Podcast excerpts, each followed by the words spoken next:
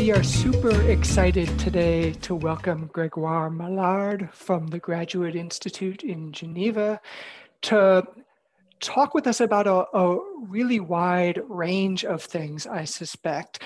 Grégoire has done amazing work in all kinds of areas, one of which we are trying to focus on today because it connects with a variety of topics that Me Too and I have been thinking about recently.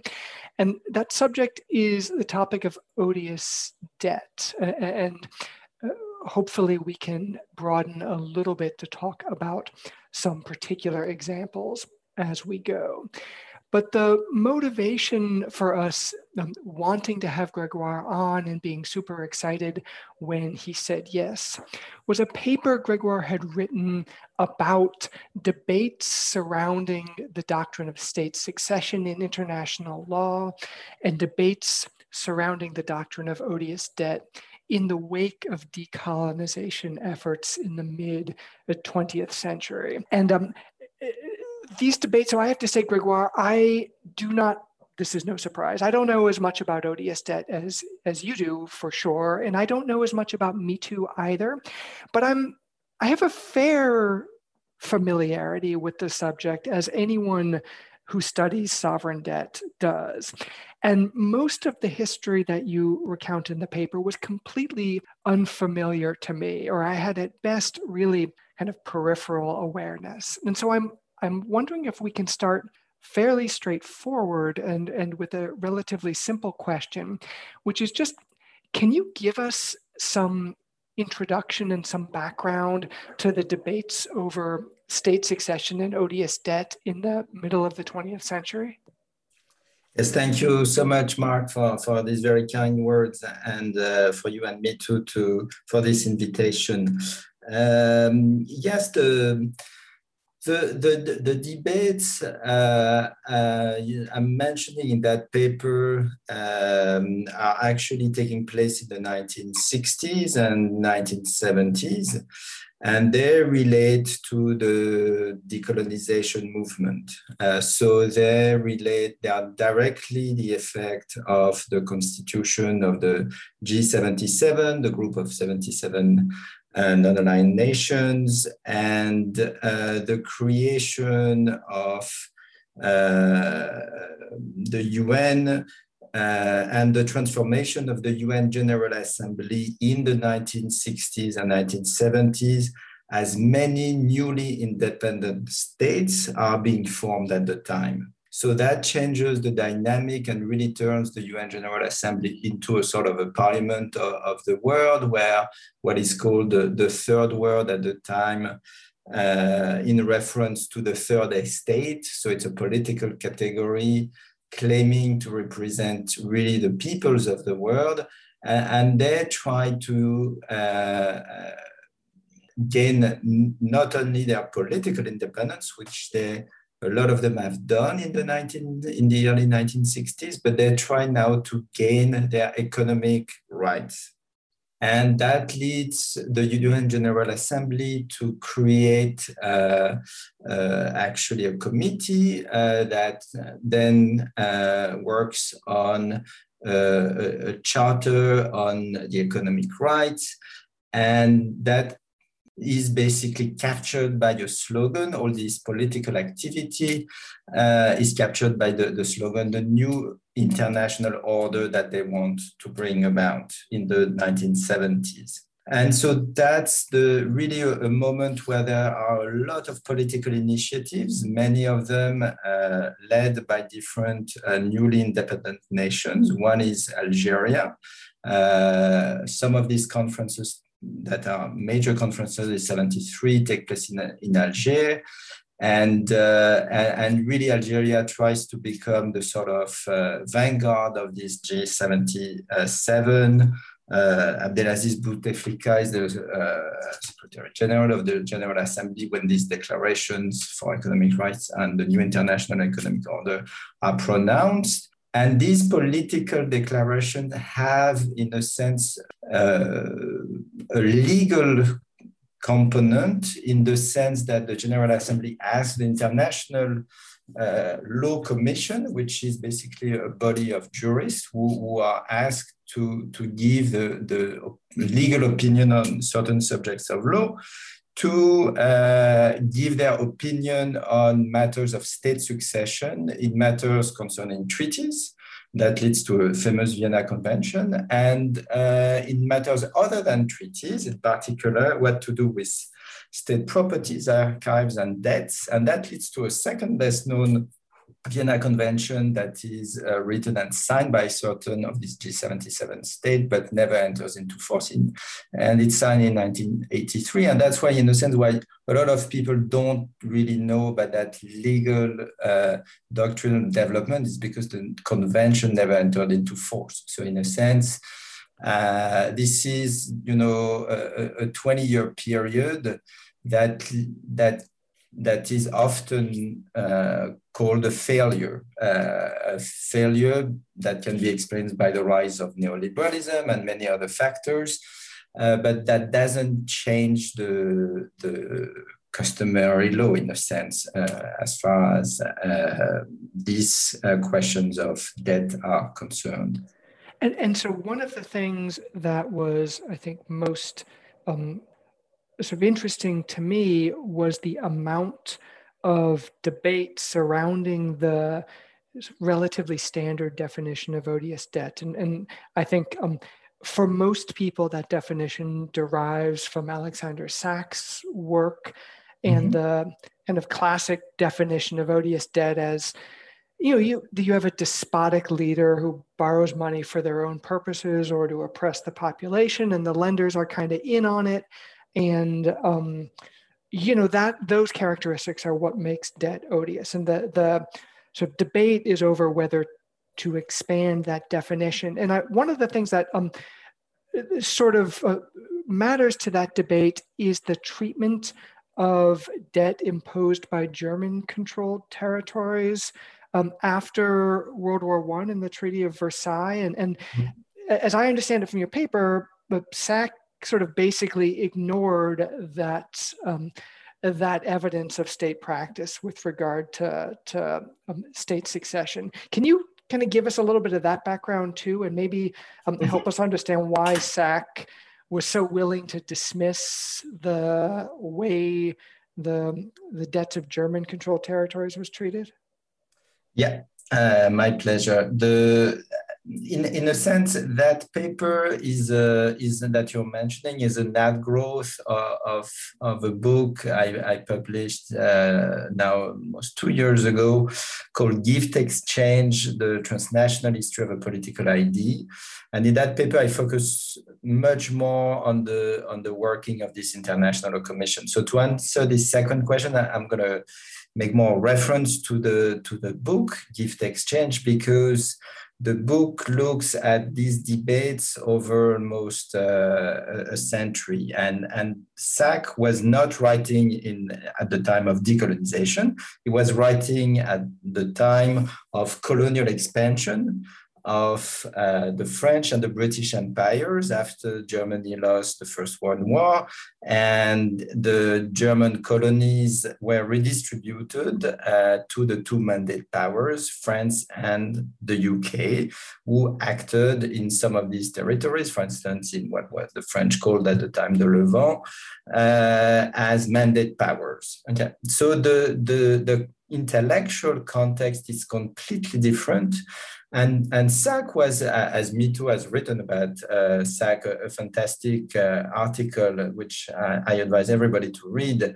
Sack was, you know, not a famous intellectual at the time. He was a Russian immigrant, arrived in Paris in a context where these debates about state succession were framed in the context of a sort of very strong support for an enlightened form of colonialism. Enlightened form of colonialism, meaning that this was a colonialism that was supposed to be reformist, that was supposed to be progressive, that was supposed to bring colonies to their independence at some point, and where basically some form of international order could steer the behavior of mandate powers so that they really take care of the rights of the colonial subject. Okay, so that was an idea, a context that was completely different from the time of when Bedjaoui was writing.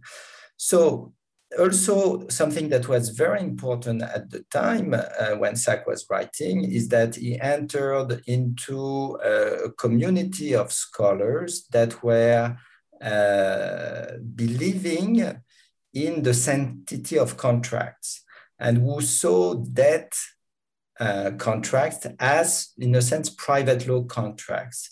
And so other authors like Marcel Mauss, who is a key figure in the book Gift Exchange that I study, really were shocked at the time by the Bolshevik unilateral denunciation of the death of the Tsar. And so as a Russian émigré, Sack had this image in mind that basically the Bolshevik had, by having a unilateral denunciation of certain debt contracts that were completely broad and without any criteria, he thought it was basically an affront against the sanctity of contract and against the international order that was supposed to hold this new League of Nations, this new international society of empires and nations together. So what he tried to do, without any mandate by the League of Nations, as opposed to Bedjaoui, who was named to the ILC with a mandate, he worked to sort of rationalize, to identify the folk theory that he thought could moralize the way states could renounce some part of the debt. Rather than just say, okay, we overthrew a despot and now we don't recognize any debt, he thought it had to be, even the behavior of the Bolsheviks had to be moralized. So you had to find universal criteria. And so this insistence on finding a moral criteria and to create a moral society of nation was totally different from the time of Bedjaoui, that was marked by the need to find a political criteria. So the idea of odious debt is the idea that you can find some immoral debt and some that you can renounce and some moral debt that you have to accept. This is fascinating. And I am wondering a little bit about your thought process in looking back at these different definitions of odious debt that come from Sack and Bedjaoui, but also in terms of what you thought of when you saw that in this modern incarnation of odious debt that we saw in the wake of Saddam Hussein being removed in 2003, we have this modern incarnation that occurs primarily from the United States, and I think primarily from people who are progressive.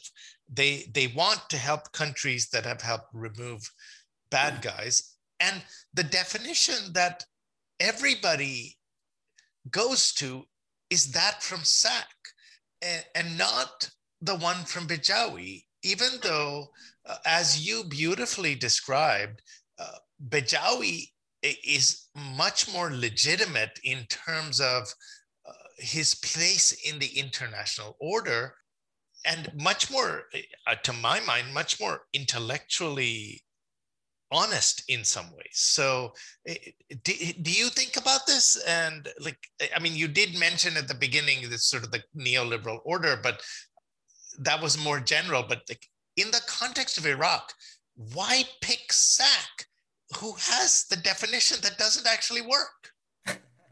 So it's an interesting question. I think, in a sense, it relates to my answer about the link with colonialism and the notion that the international society needs to follow moral crusades, because colonialism was also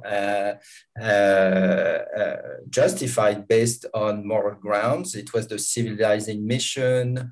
It was the white man's burden. So you had all these components, and that among themselves, the civilized nation needed to recognize some obligations with one another.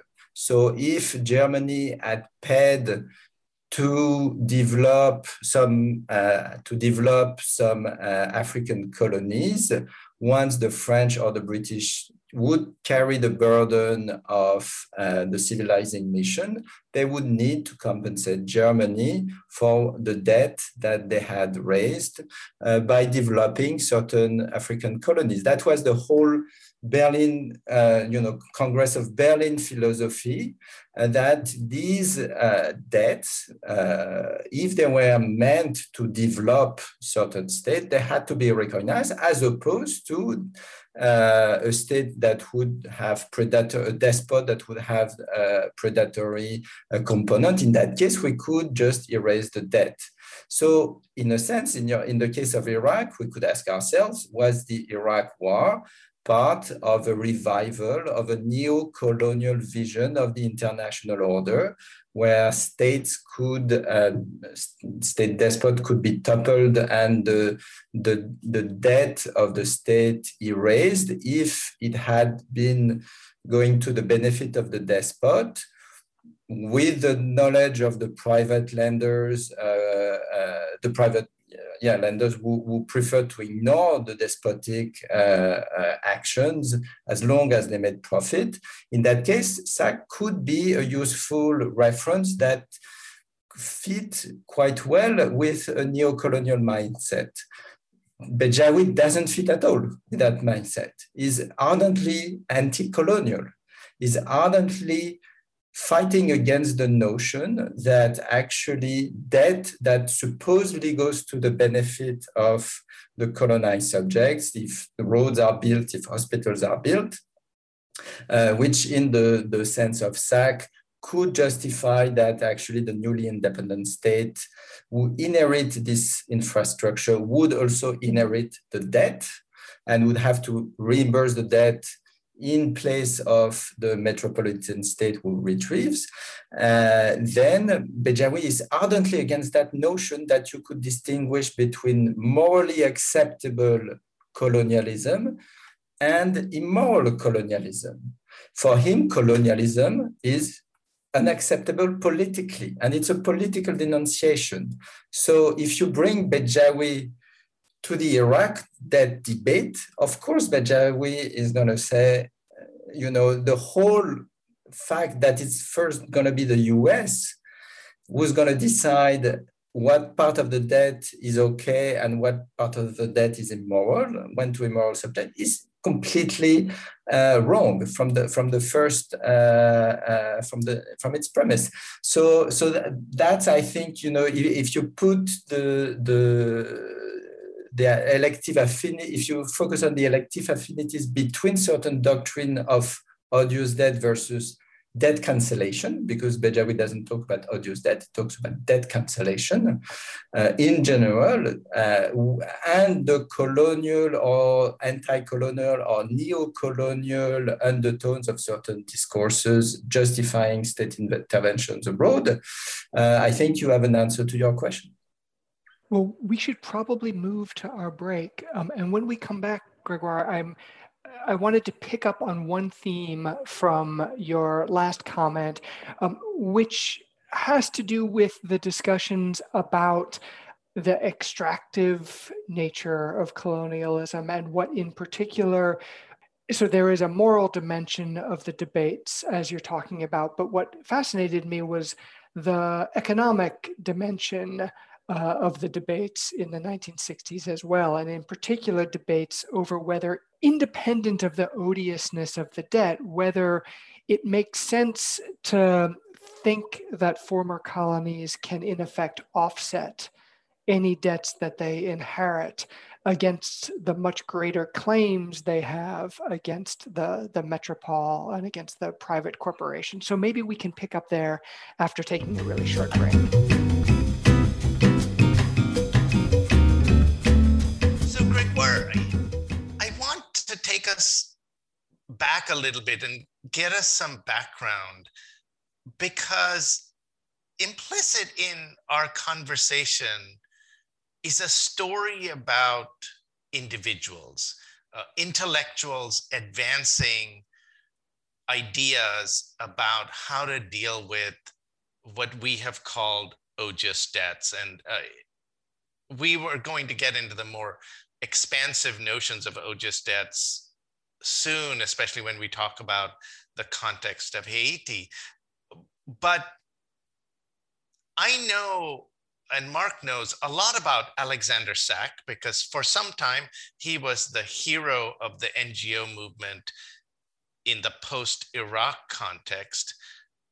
But we know very little about Bedjaoui, who is the one who advanced a definition of odious debts that should, and could have been much more appealing to the interests of progressive society and the NGOs, at least to my mind. And I was wondering if you could tell us a little bit about why you, unlike the rest of us, were so much more interested in Bedjaoui, and why you saw something there that was worth exploring. So. Yeah, with pleasure.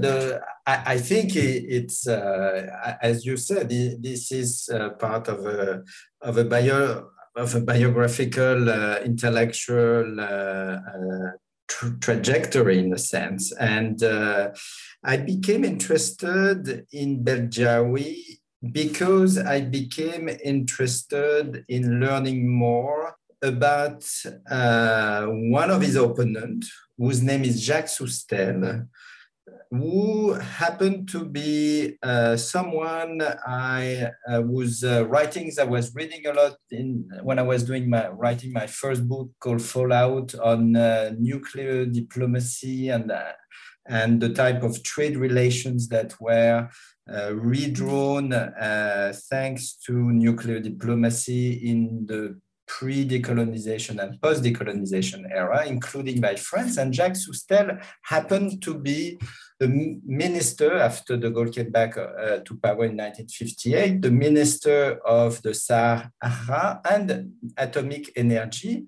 And he participated to the expansion, to the last attempt to actually raise debt, to keep Algeria French, by first being the governor of Algeria in the 50s, and then the minister of the Sahara and the leader of the Gaullist movement to keep Algeria inside France by developing Algeria. And he has done a famous plan called the Constantine Plan, which was supposed to show the French generosity toward the Algerian colonial subject. And I was very interested because in this character, Jacques Soustelle, because I suddenly realized that he was an anthropologist, and he was one of the first PhD students of Marcel Mauss, on whom also I had a deep interest. And that led me to write that book, Gift Exchange.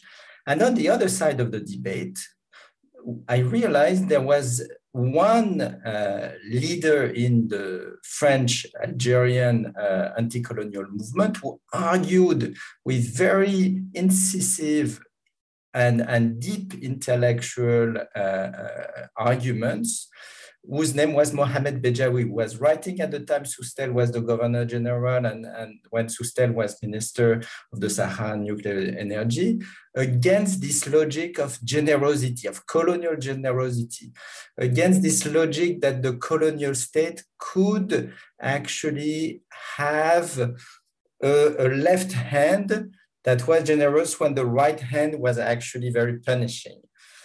And when I wrote is, when I read his writings, for instance, on Algeria and law, and then his book on the new international economic order in 1977 that he wrote as a report for 77, I was just very impressed by, you know, his intellect. Whereas when I read Alexander Sack, I find, you know, his essay interesting, but quite confusing. I mean, the level of brilliance is very different. And so then I wanted to know more about Bedjaoui, and I actually had a series of very long interviews with him at his own home, where I discovered that it was even more impressive than what I thought. You know, it was not only this brilliant intellectual as is often portrayed by historians of third world approach to international law, like Sunjabah Bahujia and Matt Craven and many others, who see him as a, you know, as a global South intellectual law scholar. I realized he was not just a scholar; he was just one of the key statesmen who was responsible for the building of a decolonial state at the time.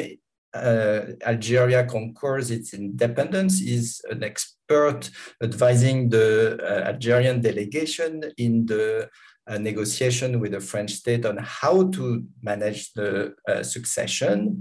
He's then the second minister of justice of the newly independent Algerian government for 7 years in the 60s. So while he's working on building this theory for why a newly independent state can renounce all state debt that is inherited from the metropolis, then he becomes the ambassador of Algeria in Paris and then to the UN in New York. And then he becomes a judge at the International Court of Justice for 20 years, even the president of the International Court of Justice, who weighs a lot in the advisory opinion on the illicity of nuclear weapons in the mid-90s. So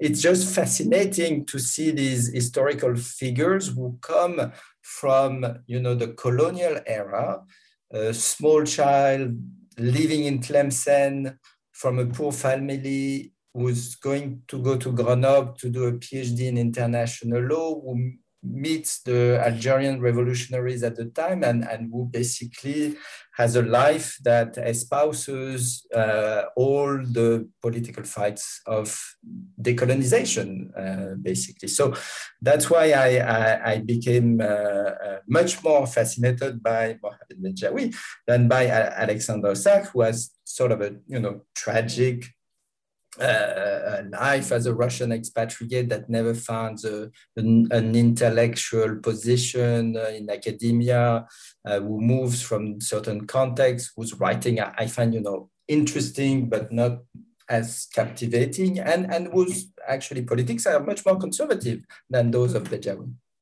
And in fact, it seems that Bedjaoui was so incisive and persuasive that in many situations, the former colonial powers, while they were sort of adamantly opposed to the rules of international law he was trying to promote, weren't able to object, to bring themselves to object on the substance. And I guess that was the interesting thing for me about the discussion of whether former colonies could in effect offset claims against the metropole. So in your paper, you talk about, of course, the former colonizers' unwillingness to agree that there might be offsetting claims of that nature. But the objections are technical. They're on administrability grounds. It's like, well, it would be too hard to figure out what we owe you, rather than denying the principle. And I'm wondering if there's sort of a broader story there about the reasons why Bedjaoui's ideas never took hold. Like, there's a really simplistic way of explaining it that just says the rich Western countries have no interest in these rules of law. But I'm wondering if you can say a little bit more about the the basis for the British and French objections to that offset idea in particular, just as a way of kind of illuminating. Yeah, no, it's actually quite striking when you read all the minutes, which are accessible, you know, on the UN website. That they are hard to find, but as always with UN documents, but you can access most of the ILC debates, especially of that commission, where Bedjaoui was the special rapporteur. Yeah, I sort of agree that on questions of substance in committee work, you could see that Bedjaoui was a sort of an unbeatable, and you could see a form of hypocrisy, you know, in a sense from the Western delegates, which is not uncommon in international affairs. For instance, one of the key concepts that Bedjaoui tried to promote on the international sphere as part of the NIEO agenda was the concept of global settlement, was to say, okay, we can all agree that basically these debt renegotiations are political. And we can all agree that for political reasons, not moral reasons, we, newly independent state, could agree to reimburse part of the debt. It has nothing to do with moral reason, and it has nothing to do with the so-called moral obligation for states to recognize the obligations, the contractual obligations of predecessor states. We don't recognize this as a moral obligation. We are newly independent states, so we are new sovereign, so we embody a new will. So there's a principle of discontinuity when we're talking about one specific context, which is the decolonization era, which is basically the move from empires to newly independent states. For other cases, as Me Too mentioned Iraq, it's different, okay, because it's not a transition from empire to newly independent state. But here we can agree that it's a political negotiations, and then what are the grounds of that political negotiation? You say we owe some debt because you build roads and hospitals mostly for your settler population, not for actually the benefits of the colonial subjects and for the benefits of the trade exporters in your country that needed to actually get the goods fastly out of the colonies. Okay, let's see how much of the money you are likely to disburse to reimburse, for instance, the natives who you expropriated in the first place without paying them anything when you conquered the country. So let's take a, you know, a broad durée view of the political negotiation about debt. And let's quantify it. You want to enter a negotiation? We'll bring our accounts, you bring your accounts, and we can negotiate. And of course, you know, on the one side, you have the West who says, you know, oh, we can quantify on our side, but it's very hard to quantify on your side because it's much more in the past, you know. And I completely agree with you, Mark, that there's a sense of hypocrisy. You know, we can always bring historians to the table, and the reparations commissions are actually doing this to sort of quantify the amount of debt that is due for wrongs committed by a state in the recent past or in the more distant past. So there's nothing technically impossible, but the technicalities are used as a political way to dismiss the proposal to engage in a real political negotiation. So Grégoire, since we're getting close to the end of our podcast, and I don't want to lose the opportunity to ask you at least a couple of questions about the topic that our students are most interested in this term. I'm gonna take this chance to turn us towards Haiti and the question that you were just discussing with Mark about the obligations in the context of a new state, the obligations that the new state owes the colonial masters and that the colonial masters oh, the new state. So the question that we're focusing on, as we've talked about informally via email, and as we've talked about on this podcast, this term in class is the Haitian independence debt of 1825. And there, at the most simplistic level, Haiti negotiates with France, arguably under threat of French attacking it with the gunboats, that Haiti will pay France 150 million francs in exchange for the freeing of the slaves in the revolution. So to me, this sounds really similar and somewhat much worse than France saying to Algeria 150 years later, you know, you can have independence, but you can't have oil. All of that oil that our companies took over when we took you over as colonial subjects, that we're going to keep. You can have independence, but not your resources. Does that sound to you very much like what is what is the case with the Haitian independence debt? And I'm wondering how those same Bedjaoui principles would apply in the Haitian case. Well, there is a common topic in both cases, which is the question of acquired rights by private individuals, the individuals being companies or people. And in a sense, that was a question that was raised when the slave owners in Haiti claimed that some property was stolen from them without any indemnization. And that was the case, for instance, of the land in Algeria that was owned by private companies or private individuals, whether there was going to be an indemnity for Algerian and for the Algerian state, because the Algerian state has at the revolutionary time at the heart of its program to nationalize land. So it would have been not like Algerian citizen taking over the land of French settlers who would prefer to move to the French metropolis after the independence. It was the Algerian state who would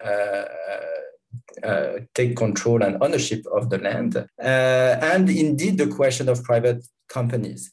So in many ways, the Bedjaoui work exclude these cases because they only talk about the ILC Commission and the 1983 Vienna Convention only talk about the transmission of state property, not private property, the transmission of state property and the associated state debt that comes with it. And it was a sort of a fallacious and very political decision to exclude that topic from the ILC Commission and from the Vienna Convention. Grégoire, it was too controversial in a sense. I just want to interrupt you because there was a part of your wonderful chapter that really stood out to me that I'd like to flag and hopefully will sort of won't disrupt your answer too completely, which is that the question of which sovereign owes the obligations to these property owners.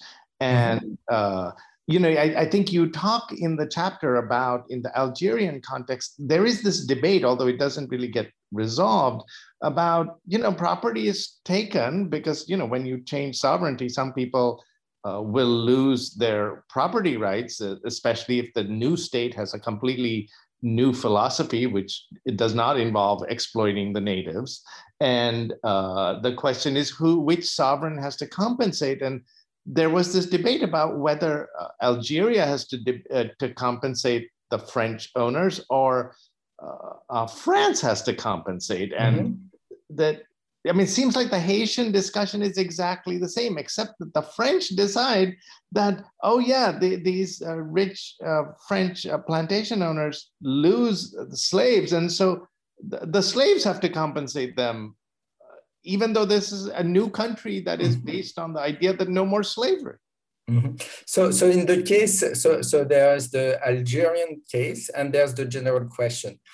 I think that we could say that at the ILC, the work of that committee, they assumed that there was continuity as far as private contracts were concerned. Okay. Now, of course, there's an ambiguity for some type of contract, like concessionary contract and oil concessions in particular, whether they are purely private law contract, or if they are a hybrid between public and private law. And in that sense, they can be entered into the negotiation, into the work of the ILC, and Bedjaoui believe it can, but it gets disputed until the very end. So that, but for instance, the private houses, etc., there's a belief that actually it should be still considered private property, and then some obligation, some legal obligation should actually be recognized to pay them back if they're owned by a private family, for instance. Now, the question with the Haiti, with Algeria, is somehow different, because it was part of a political negotiation that took place after the Evian agreement were soon found to be completely no longer relevant after the summer of '62, because in the Evian agreement, the Algerian state recognized its duty to protect the acquired rights of the 1 million of French settlers in Algeria who would move away. And the fact that after the summer, at the beginning of the newly independent state, all the French settlers went back to French metropolis and then didn't sell their homes, and they were nationalized. Okay, and there the French state agreed that it was its, through different laws in the 70s, that it was its duty to give an indemnity, the metropolis would give an indemnity to these French settlers for the property they had lost back in Algeria. But that was a political negotiation from which no general principle was found in the ILC commission. There was no, this case was treated as a case of a political negotiation, but not as the basis of a new customary law as far as private property of settlers was concerned. Now, the Haitian case is totally different in a sense, because here we're talking about basically the French monarchy at the time. It was the Restoration, 1825. It's the French king who decides to reinvade a country 20 years after its independence to basically take a war bounty using a pseudo-legal argument about the fact that the French plantation owners had been stolen of their property, which were human beings. So it's totally, first, unacceptable politically, if you look at it with today's eyes, but it's really not a case of state succession with some continuity between the moment of colonialization and newly independent state. There's a 20-year period. And so there's a second invasion, actually. So it shouldn't, there is nothing legally grounded in the French claim at the time to extract some debt from the Haitian government. It's just like an invasion, and for the price of leaving this country free from direct rule, they extract a debt, but it's part of colonialism. It's there is no legal ground in today's legal theories for such so-called reparation. And that relates back to the sort of hypocrisy, you know, in the moralistic discourse of colonial powers in the 19th century and mid 20th century.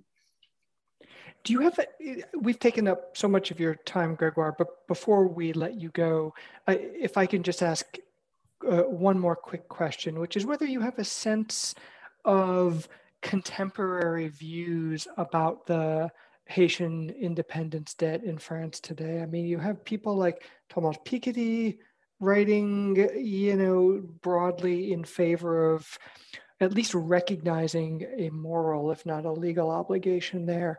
But one of the things our students have been struggling with is understanding the way in which the debt is viewed today. And I'm wondering if you have any thoughts on that. So I'm not a specialist at all of the Haitian debt owed to France. I would say that in the current historiography, I think of course there is high suspicion and actually maybe like a consensus on the fact that, you know, the French monarchy and then the French Second Empire that renegotiated that were completely hypocritical when they said that it was to reimburse former slave owners, because I think there's a consensus that this debt actually was used by the French state to actually colonize Algeria, to raise money, to raise armies, to find a new colony. And basically the Haitians were paying for the French state to continue its colonial policy. So it was really a war bounty that was used as part of a colonial policy. So there is completely, I think, there is certainly a strong support for Piketty's moral argument from the side of historians, I'm sure. Now from the side of the French state to recognize the wrongness of colonialism, this is a whole different debate.